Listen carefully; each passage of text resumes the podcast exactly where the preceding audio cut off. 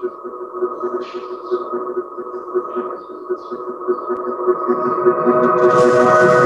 you.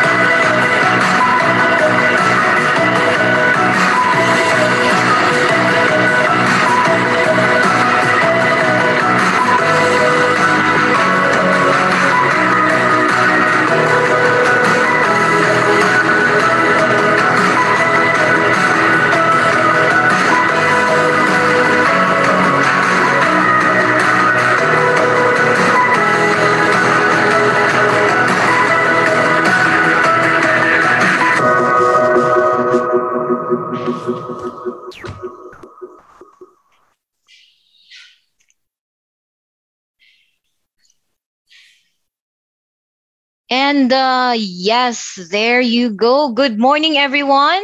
Just to confirm, those who are joining via Zoom, can you send in a message? Good morning sa ating chat box just to make sure if everyone can hear and see me clearly. Good morning. Yes, good morning. Magandang umaga, maayong buntag in Bisaya, uh, marhay na aga in Bicol. Yes. Anyway, sorry.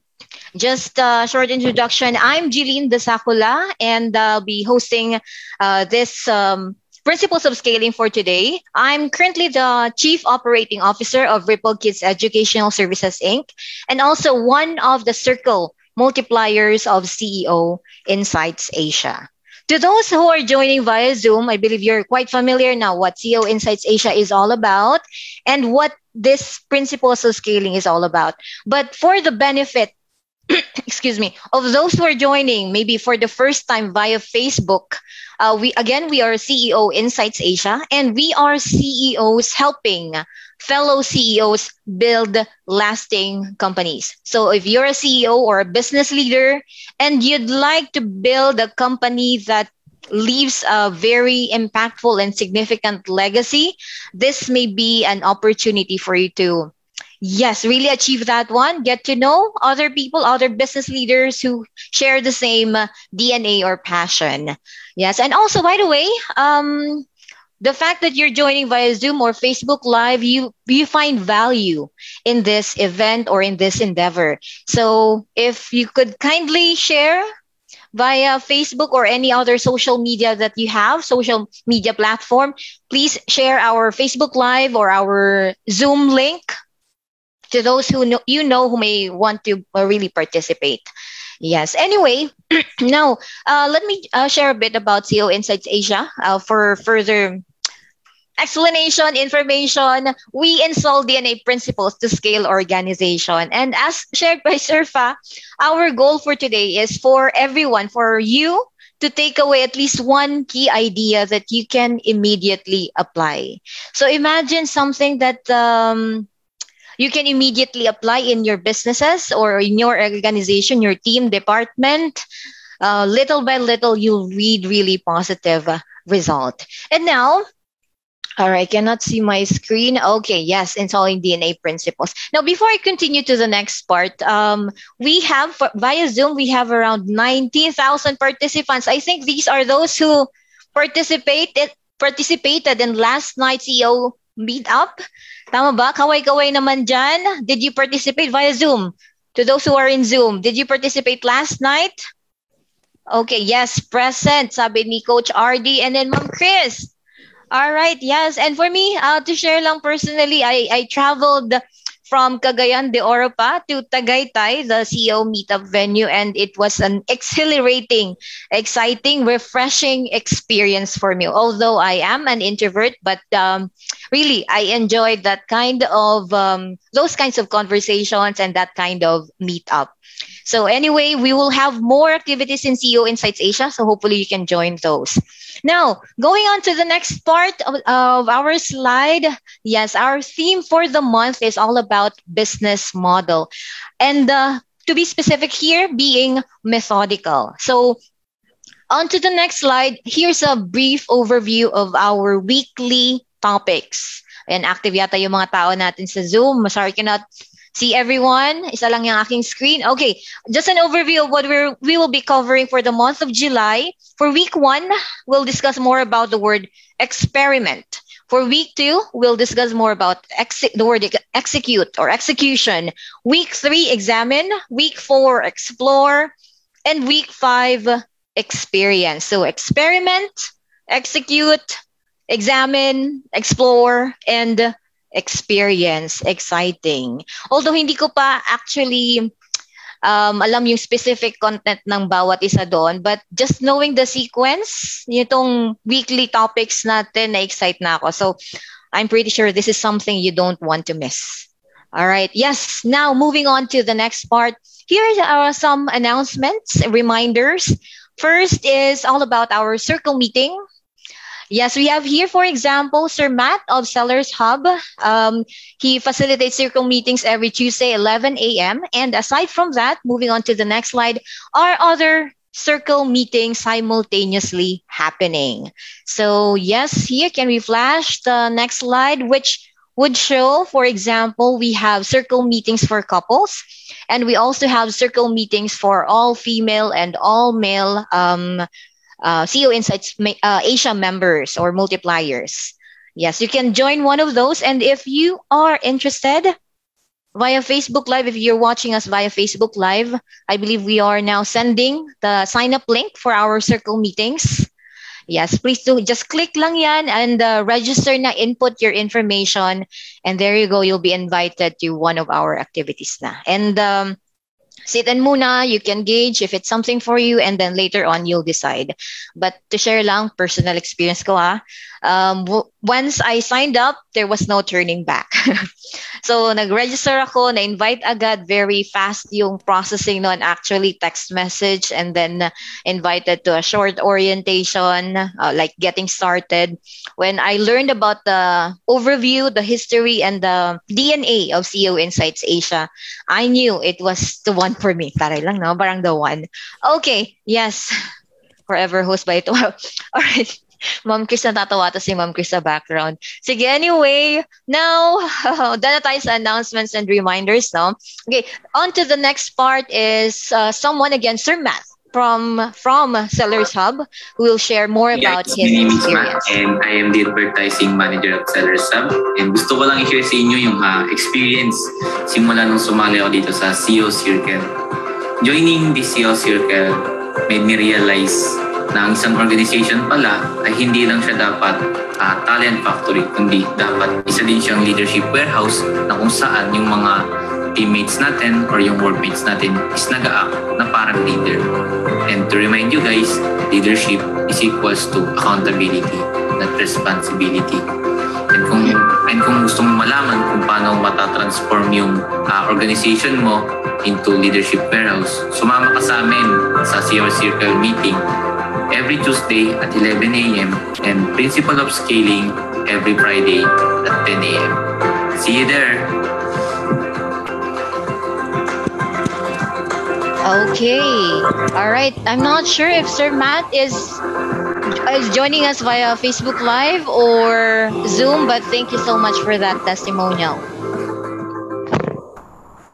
Yes. Okay. So one main takeaway for me dun sa video na yun is the word leadership warehouse. So to those who have or who are in the product industry selling products, having a reliable and huge warehouse is very important, no? And kadugtungan pa ng leadership warehouse. So napaka impactful and uh, of course for us business leaders it's important now we have reliable leaders in our organization or we ourselves are reliable leaders.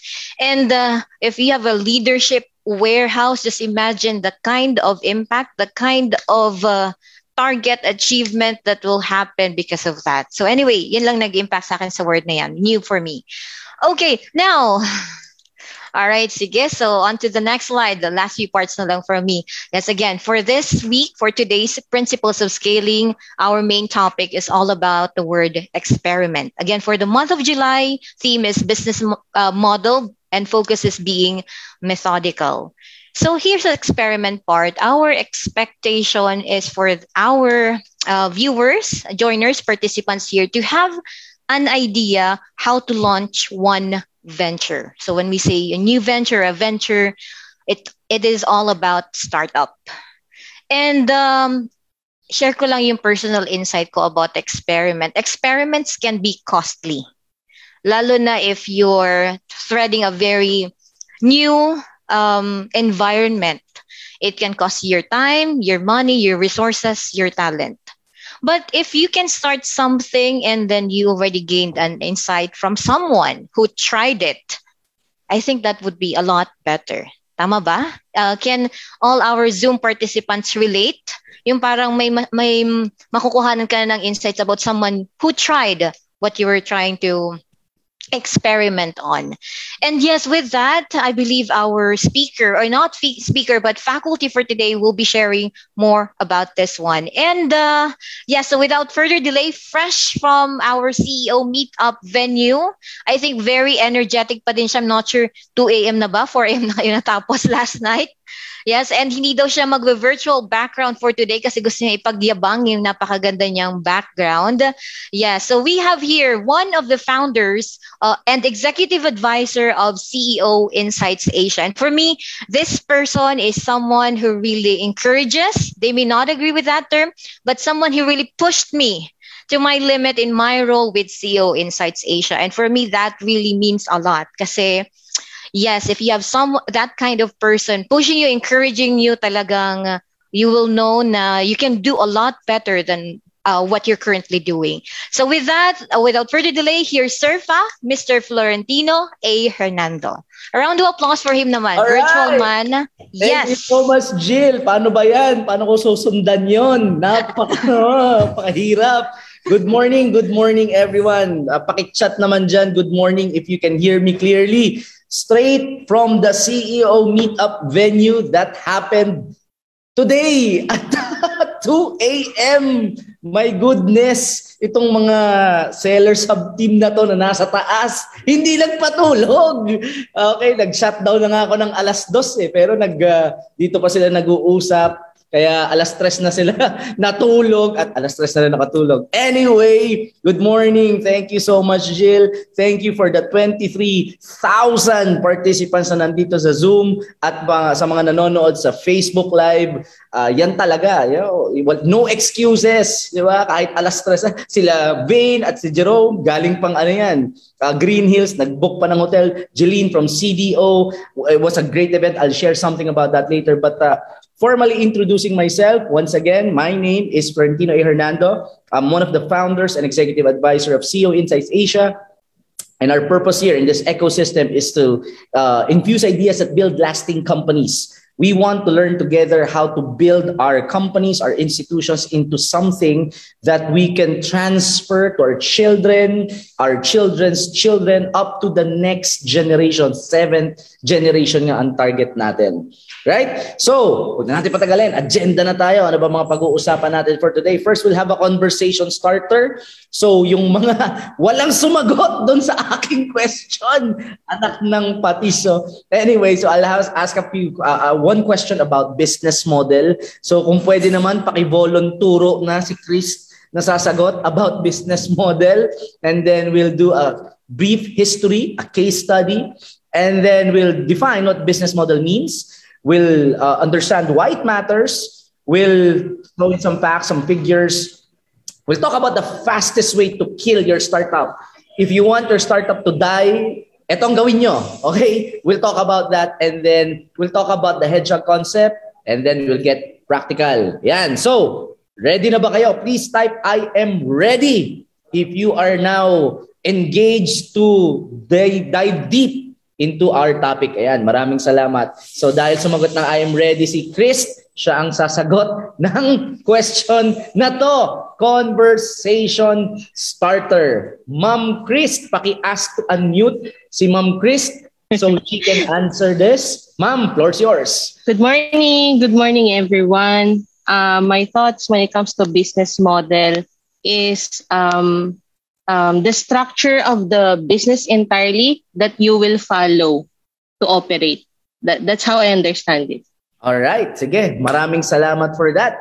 We'll, we'll de- uh, have a definition of business model uh, mamaya. But for now, we want to talk about uh, a, very quick case study muna tayo para mas ma-appreciate natin bakit importanteng pag-usapan ang business model. Lalo na mostly last night and the, the viewers that we have right here, we are all almost all startups. Ba? So kick, kick uh, a quick case study, brief history. So, ito sabi rito, the, the information superhighway. So, long before the technology required to build it, yung mga scientists and uh, scientists and pioneers dream of coming up with something they call information superhighway right? And uh, this information superhighway is a mechanized, searchable storage system of books and media and files and all.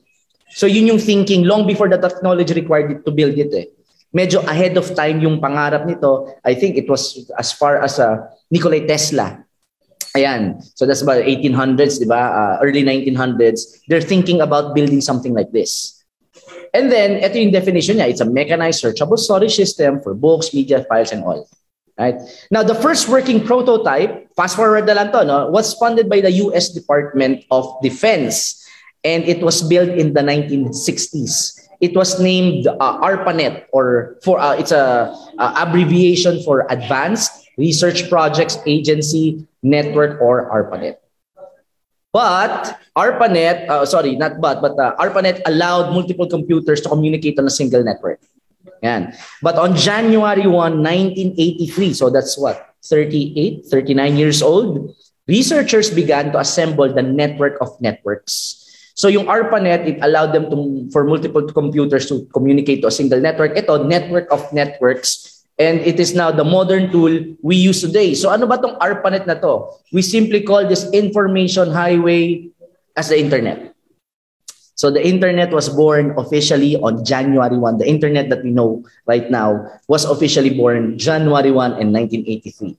So why is this important to talk about this? Kasi yung susunod, the promise that didn't. Yan. Ito ngayon ang pag-uusapan natin. In the early 90s, na-commercialize na yung internet. Okay, so the uh, the not only was it embraced before internet was for the big computers, big companies na in the 90s, alam ko inabot nyo to, wag kayong ano, 'di ba? Diyan na nag-start yung mga ano, uh, paggamit natin ng mga email for the uh, the masses. It was fully commercialized and accompanied by a bull market nung time na yon, money was cheap because of low interest rates. Na bull market ang 1980s eh. At 1980s to 1990s about 20 years So, maraming pera ng mga panahon na yun. At dahil maraming pera, yung mga VCs, yung mga investors, they had plenty of money and was aggressively looking for the next big score. I have money, madali lang mga mangutang, hanap tayo ng company na pwedeng pag-investan. Now, the adoption of the internet, interest in technology and access to capital made it easy for investors to like anything the company that has .com in it investan natin yan kasi yan ang next big thing. So that was what you call the tech bubble or the dot-com bubble. Now, because of this, uh, valuations ng companies were based on earnings and profit. Dig this, that would not occur for several years. Okay? Nagva-value ng company nung mga panahon na yon into, binavalue nila into millions yung mga company na wala pang profit, wala pang earning. Hindi pa nga sure kung nag-work yung business model. Companies that do not have revenue, profits, business plan, or even track record of performance or even uh, a product, wala pa silang product, talagang papel lang, they went public. And because of the hype, you know, daming pera, bull market, uy, dot-com to, it's the next big thing, nag-invest ngayon, nag, nag-public, wala pang product, ha? wala pang track record of performance, companies being started in garages, Ayan. Because of this, nag-invest yung mga tao and it is now known as the internet bubble. By end of 2001, the bubble burst. So yung mga pa- company na nag-public, ang daming nag-invest na pera sa kanila, hindi naman for sure yung business model, na ubusan ng cash, they died. Okay? And because they folded, a lot of money, trillions of dollars of investment capital evaporated. Imagine that, no? So that's one thing. That's one thing. When you're investing, lagi nating sinasabi to. Pag mag invest now looking back, okay, 2020 hindsight, that's stupid, di ba? wala pang product, wala pang papers, mag invest ng millions. And because of the eh, mga influences of the VCs, ay, uy, nag-invest si company A ng ganito dito. So mag invest na rin ako dahil if, if it's good enough for them, eh, siyempre, sino ba naman ako? Sila yung expert eh. So, being an individual citizen na may pera, mag invest din ako ron. So, ganun yung nangyari. Because of that, it, it, it grew into a bubble. And then, dahil wala ngang working business model, di ba, wala ngang product eh. Nag-fold yung company, we uh, the, the the the the US lost trillions of dollars of investment.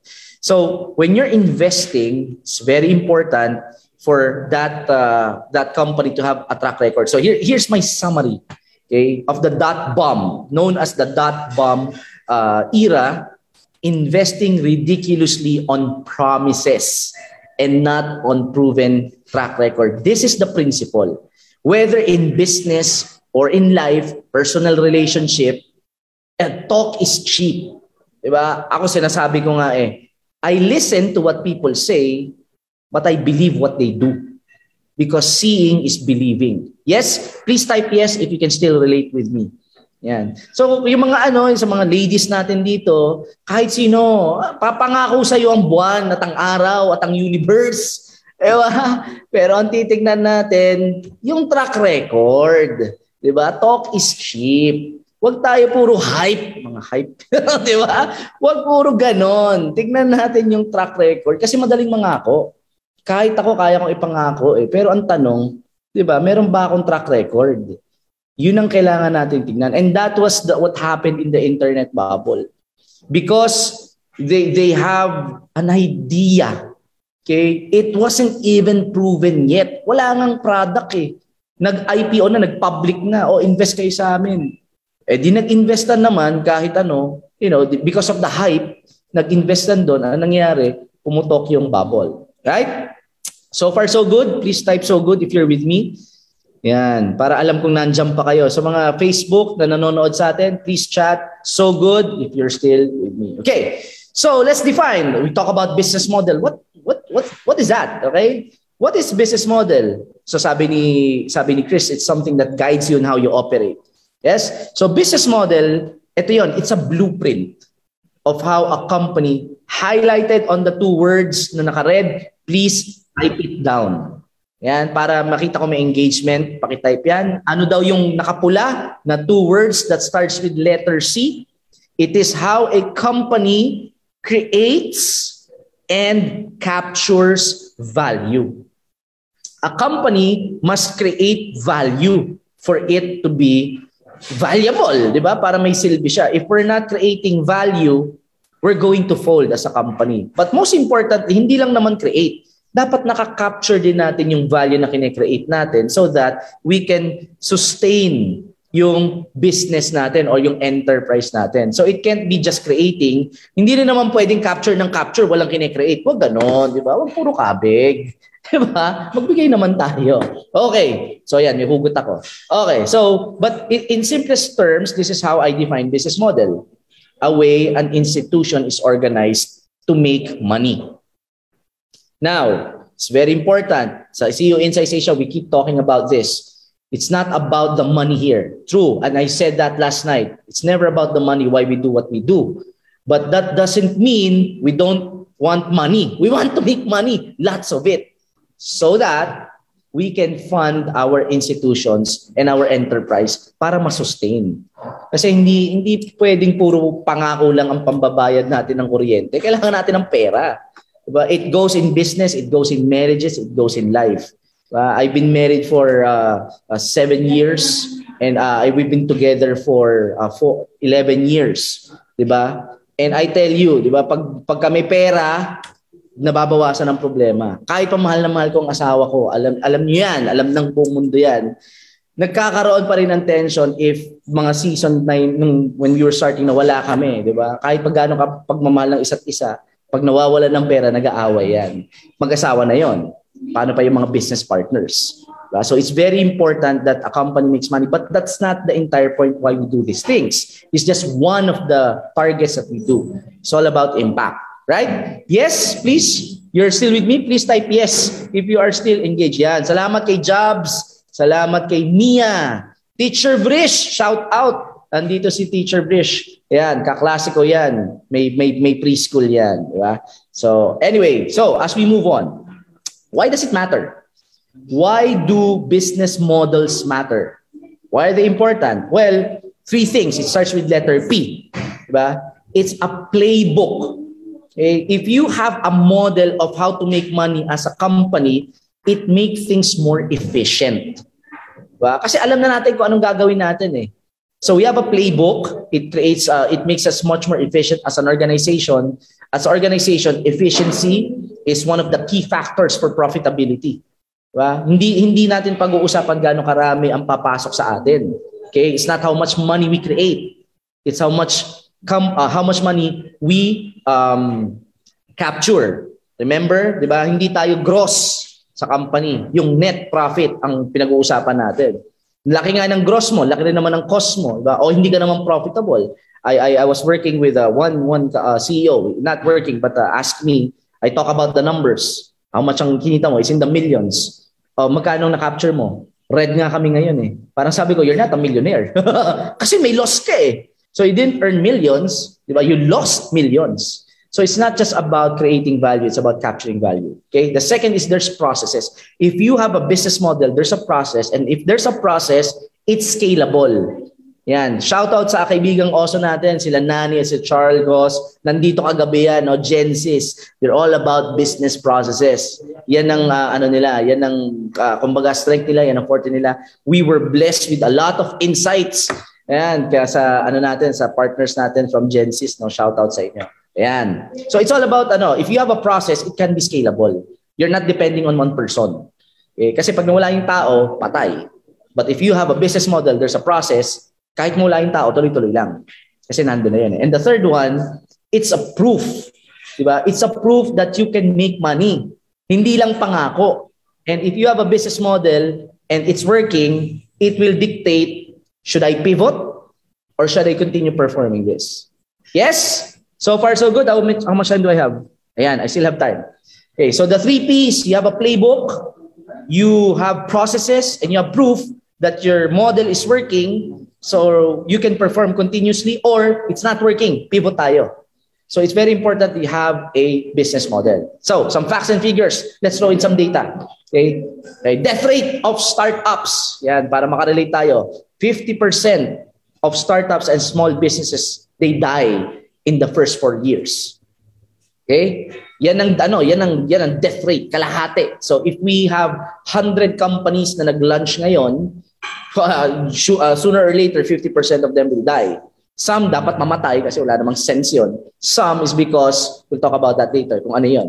But this is the death rate, okay? 30% they fail in the first two years. So if you're running a company and it's more than four years, congratulations. Diba? You survived the first, uh, ano ba, first level of uh, death rate. Okay? But ito, 66% fail within 10 years.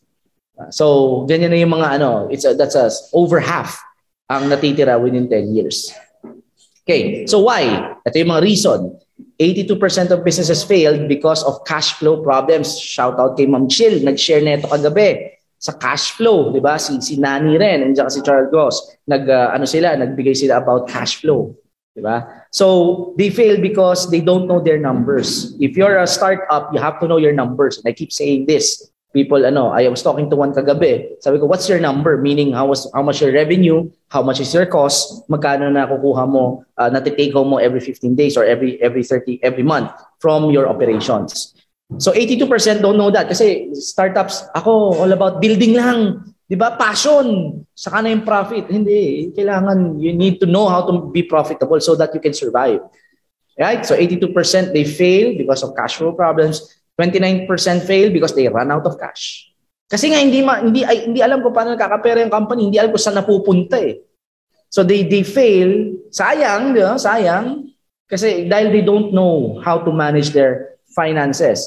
18% fail because of pricing and cost issues. Di ba? You have to find uh, yung sweet spot ng uh, ng pricing natin. 17% fail because they lack a business model. They don't know how the company makes money, how to uh, how to operate yung cash flow, and so on. So far, so good, heavy.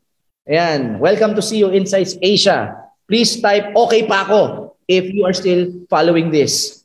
Yeah. Yung mga sellers of na bangag pa sa taas, nakikinig pa. Okay pa sila. Okay pa sila. Bumaba si Mark dito. Kawa. Okay. Ano pa ba? Success rate. Ito na maganda. Let's talk about positive. 18% of uh, success rate if it is a first-time entrepreneur. Now, the next is 20% if uh, the previous startup is a failure. You started something, it failed. The second startup, 20% success rate goes up if you have a failed startup, meaning you have experience na. And then 30% if the previous startup was a success. Now, the beauty of this is the more you, the more you do it, the more you get better at it.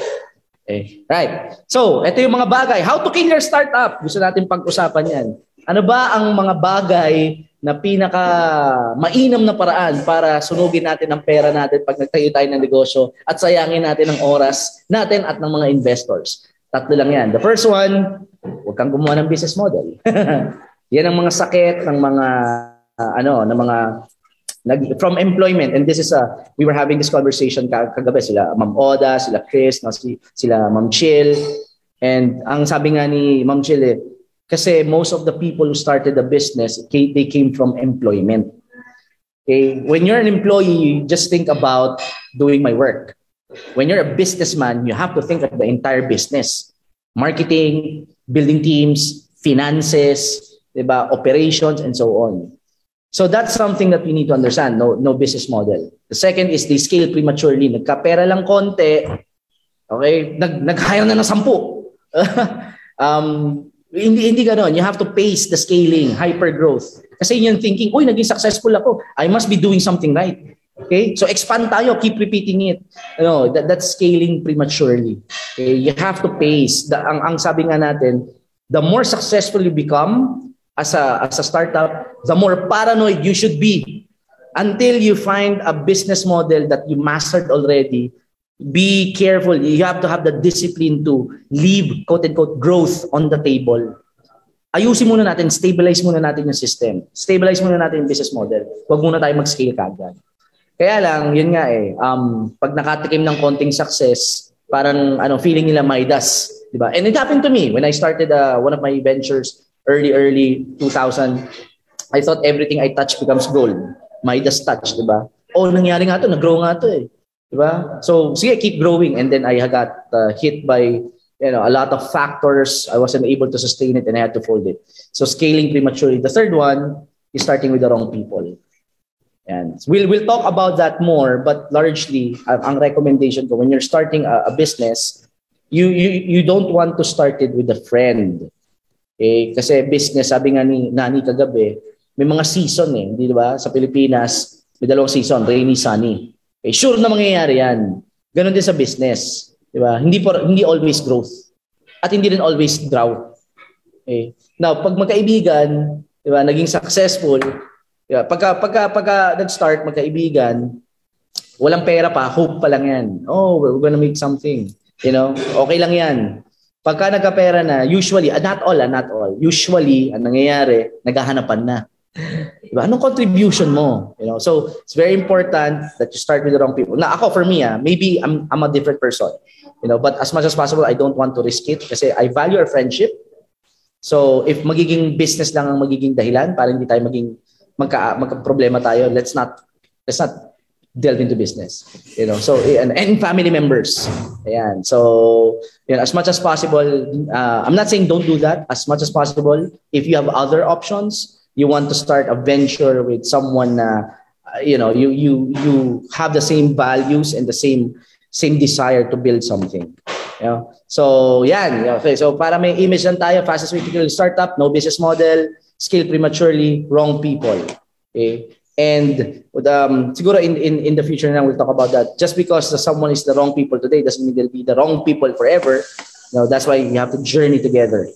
Right. Okay, so if you're mag, ano, and this is something that we talked about last night. Kung kayo naman mag-partner, kayo mag-asawa, and you're starting a business, all the more na you become part of CEO Insights Asia because we have here models of uh, businesses that are being run by partners that they're very okay. So we want to learn how they're doing that. Okay? Uh, at yun ang gusto natin. Nandiyan sila, syempre, ang model natin, sila BKM si Ayen, nandiyan sila, sila RD, at saka sila Stacy. So, we want, uh, ano, we have, we have Mel and Marvin. Yan. So, we want to learn how they're doing it. Building a business together as partners, together, ha? Together. Si, si, si Frank at si Atria, mas magaling si Atria kay Frank. okay. Okay. So, let's talk about, uh, we talk about how to kill your startup, the fast way to kill your startup. So, ano ba ang dapat gawin? You know, if you're creating a business model, what what's the guide? Okay, what's what's my time? Kaya pa? Habol pa? So far so good? Ayan. In-announce. Sorry about that. Please type so good if you can still follow. Para alam kung nandiyan pa kayo. Ang bango naman nun. Hmm. Ayan. Salamat Ate Aids, ang ating uh, uh, cook for here. So sa mga kaibigan natin sa Seller Sub, baba na kayo. Ang bango dito. Anyway, yeah, so good. So now we talk about what's the ano, how do you come up with the business model? Okay, how what's the best way to come up with a business model? Yung mga guiding principles. There's a book entitled Good to Great, which you always hear about me, um, hear from me rather, and I tell you to read it. And my goodness, di ba? Bumili kayo ng libro, meron sa Shopee, meron sa Lazada, Diba? Sabayan nyo na rin ng coffee cleanse pag nagsabi kayo at ng Poligo at ng gandang Korea. Oh, sorry, sorry, nag-plug. But um, buy the book. Okay, read it. And there's a chapter there is called Headshot Concept. So ano ibig sabihin nun?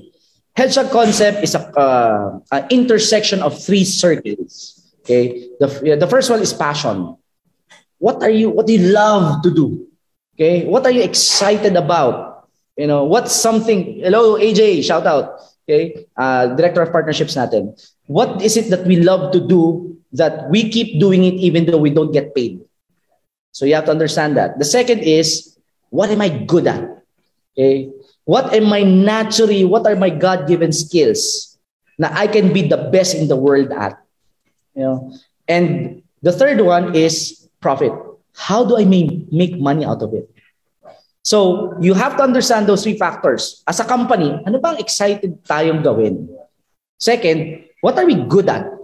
What are we really good at? The third, how do we make money out of this? Okay. And that, that ano, yung intersection between the three is what you call the headshot concept. Kailangan tatlo. There has to be passion. Diba? Kasi if you're passionate about something, you make money out of it, there's profit, and you're good at it, but you're not passionate about it, ang tawag doon, curse of success. 'Di ba? Kasi you're ano eh, you're, you're, you're, you're, you're being successful at something that you don't like, you absolutely hate. That's a curse. Masakit sa ulo nun. Kasi ayaw na ayaw mo yun, pero ang galing mo ron. So it's not gonna, it's not gonna last. The second thing naman, kung passionate ka ron, pero hindi ka naman magaling doon, okay, at uh, hindi ka kikita ng pera doon, ang tawag doon, hobby. Okay? Kasi no one will pay you to do that. You know, like for me, my hobby is music. Kasi I'm not that good. Hindi, I'm not, I'm bad. I'm bad at music. But I like it. Uh, but it doesn't like me. So no one is paying me to be a, to perform. So it's not really sustainable. Okay? So it's very important ng tatlo. Meron kang passion, you love doing it, you're very good at it, but you don't know how to make money hindi sustainable, hindi magiging sustainable yung enterprise. So it very important na yung tatlong yon magkaroon, mag, mag, mag ano sila, mag-intersect sila. Okay? So that's how and how do you find that? Experiment. Okay? That's why that's the theme for this see uh, this episode. You experiment your business model. Okay? So summary. So far so good. Please type headshot concept if you are still following me. Okay? So passion, what you love to do. Performance, what you can be the best in the world at. This is your natural skill set. This is your, uh, your, your, it's so natural to you. Hindi, hindi mo na kailangan pilitin. Parang every time you do it, you get better at it and you love doing it. So this is uh, something that you want to listen in pag sa'yo, no? And then third is how you make money from it. So the intersection of the headshot concept will help you understand how to be someone who will become good to become great. Okay. Right. So let's get practical. Uy, maaga ako. I still have 20 minutes. Okay. Ano ba ang mga steps? Diba? The first step in creating a business model is envision. Okay? Ano ba ang gusto kong mangyari? And then, what, yun, what am I good at? What am I passionate about? Tapos paano ko pagkakaperahan to? Okay?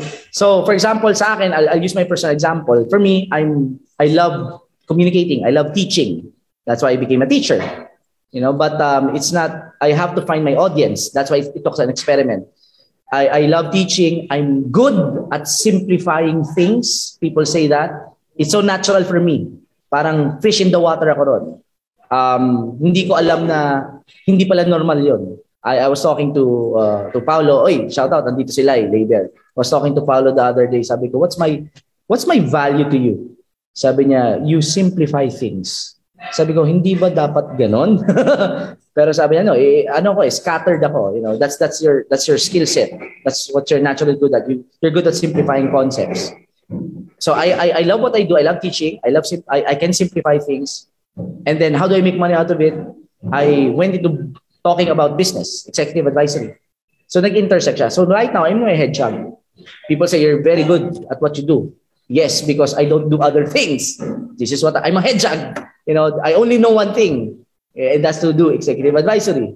I don't know music. I don't dabble in music. I don't do uh, other stuff. We si si RD kanina nagtanong, sabi niya, ano yung startup culture? Sabi ko, it's my clothes shop. Okay? So I didn't know how to do that. So nag-fold siya. Di ba? Yeah, we're still waiting for that. So yun, I, I don't dabble in things that I'm not good at. Right? So envision. Now you have you have a framework. You have this three intersection. The next is execute. Okay, you, you, you will never know a business model will work until you do it. Okay? We always say this in this ecosystem, market is king. Kahit pa feeling natin ang ganda ng business model natin, ultimately, pag walang bumibili, wala talaga. Huwag nating pagpilitan. Sila ang magdidikta kung working ang business model natin. Hindi. Paano? Pag bumibili sila. Pag nagbabayad sila. Diba? That's the ultimate validation of an effective business model. May nagbabayad. Okay? So, you execute and then after that, you try on a small scale, ah, wag malaki, 'di ba? Wag ganun yung nangyari sa ano, sa internet bubble. Hindi pa tested and proven yung business model lang hingi na ng pera. Ang laki na kaagad, 'di ba? It's just a promise. It's just an idea. It's not a proven concept yet. And because of that, we lost trillions of dollars than the 2000.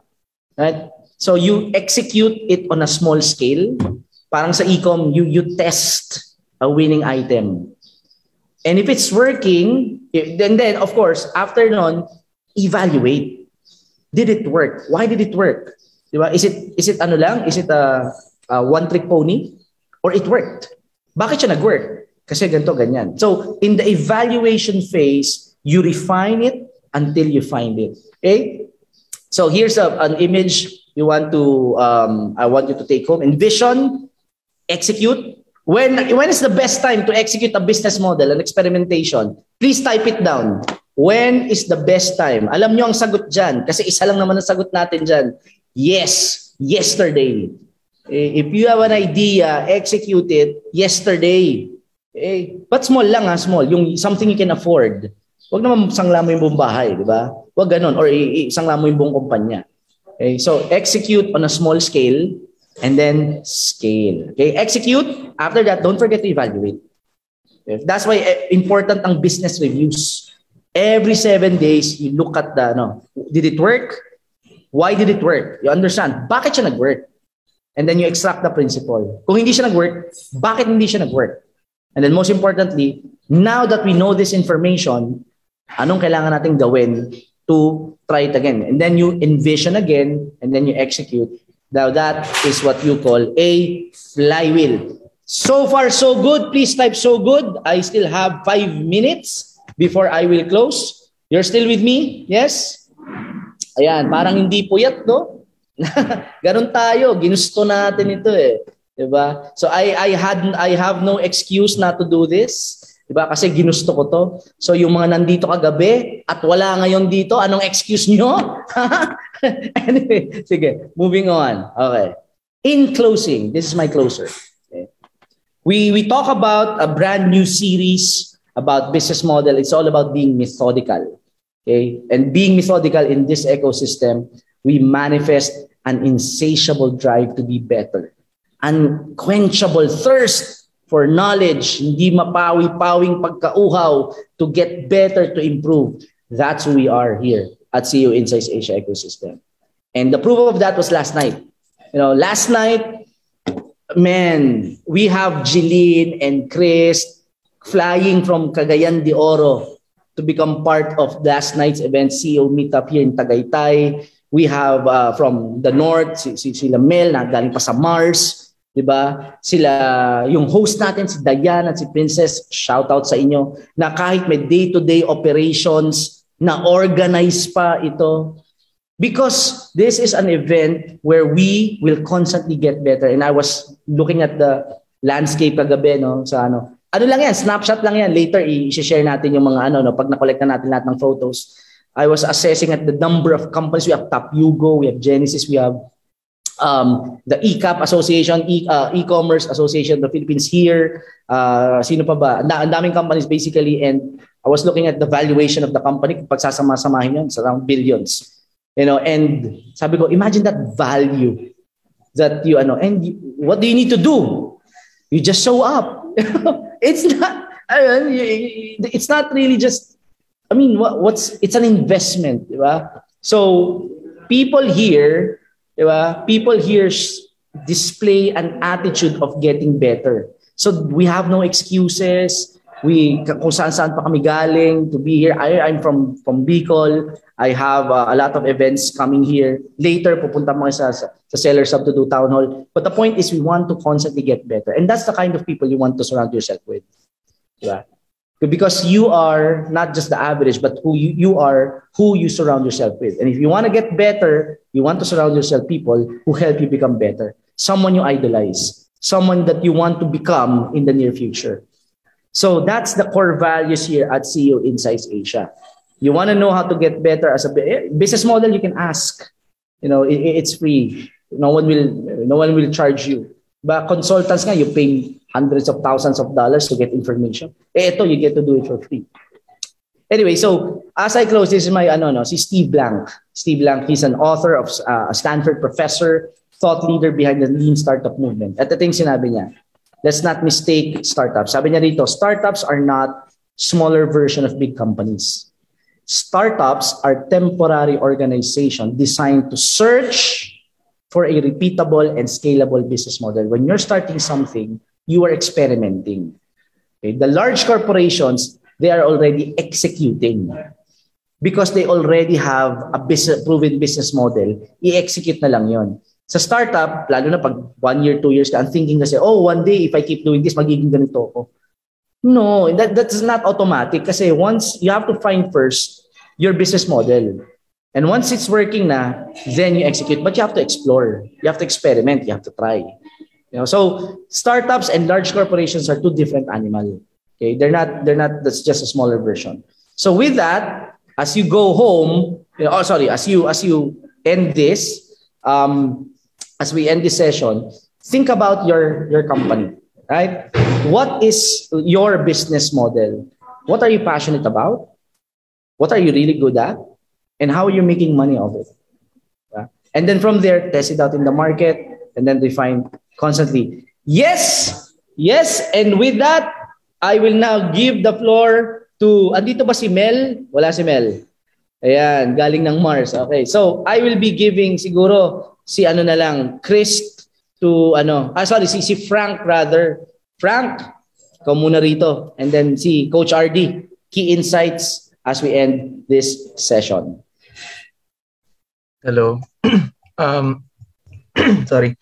Uh, ayun, uh, sobrang ganda sir. Thank you sa ano sa na share and naturo mo sa amin. Uh, siguro pinaka uh, key insight na nakuha ko dito was yung quote na huli mong sinabi na startups are just uh, temporary organizations that are uh, look searching for a repeatable and scalable business model kasi uh, yun eh, eh, talagang when you start something up, hindi talaga yun 100% sure na yun yung magiging uh, scalable na business.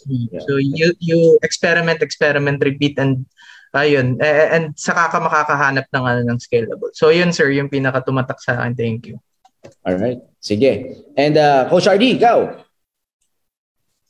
Hello, good morning. Yeah, for me, ito ring ano, ito ring quote na to, yung talagang tumatak for me. And uh, we have this conversation be- before mag-start tong principle of scaling. Uh, most entrepreneurs uh, sometimes confused kung ano ba yung difference ng startup sa talagang mga company na and all. And one of the major difference I believe right now is the business model.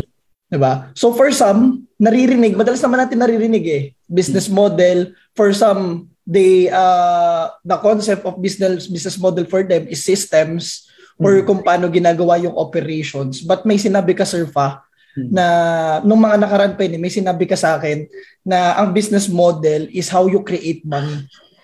And uh, we also have a conversation with with Steve C.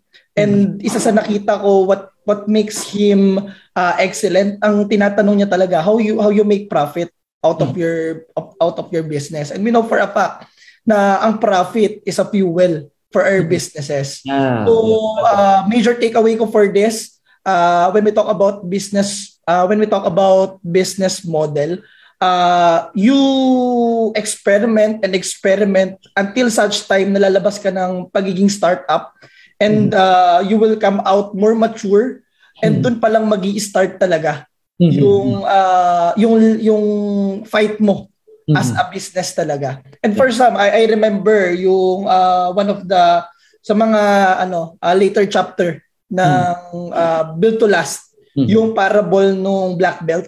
Yeah. yeah. So there was this uh, maganda siya mag magba-black belt na siya. So hihingi lang siya ng ano uh, ng parang i-award na sa kanya, ibibigay na sa kanya yung black belt. Pero tinatanong siya nung nung master Mhm. na bakit mo deserve to. And sinabi niya dahil nakuha niya na yung mga kailangan niyang gawin Mhm. and series of every year pinapabalik siya until such time na na-realize niya na kung ano yung gustong sabihin sa kanya ng master niya. Mhm. Sabi sa kanya ng master niya, ah, sabi niya is ah naintindihan niya na na this is just a start. Mhm. Uh, kumbaga yung pagiging black belt is start of a new uh, a new chapter. And for us, ganun din. Uh, startups, most of us start startup right now. Pero once we understand, uh, once, once we understand kung ano talaga yung business model natin, doon talaga mag-start. And Yeah. paano tayo makakapunta doon? We innovate, we experiment, we try. So there's no, there might be shortcut, di ba? Joining principle uh, of scaling, di ba? Joining uh, joining meetups katulad nung ginawa kahapon, 'di ba? For me, Kanina, sir. Kanina. Ah, kanina pala, kanina. Sorry, sorry. Yung mga ginawa natin until 3 a.m., grabe. Oh. Shout out kay Idol BK, grabe. Yung mga ganon, grabe yung mga usapan. For me, that's that's one of the shortcut. Kaya kung di nyo ginagawa yun, gawin nyo na. Sayang, ang daming nawawala. But then again, di ba, uh, there's no other way for us to exit the startup phase than to innovate, than to experiment, and then uh, trying. Yun lang, Sir Fa. Thank you. All right.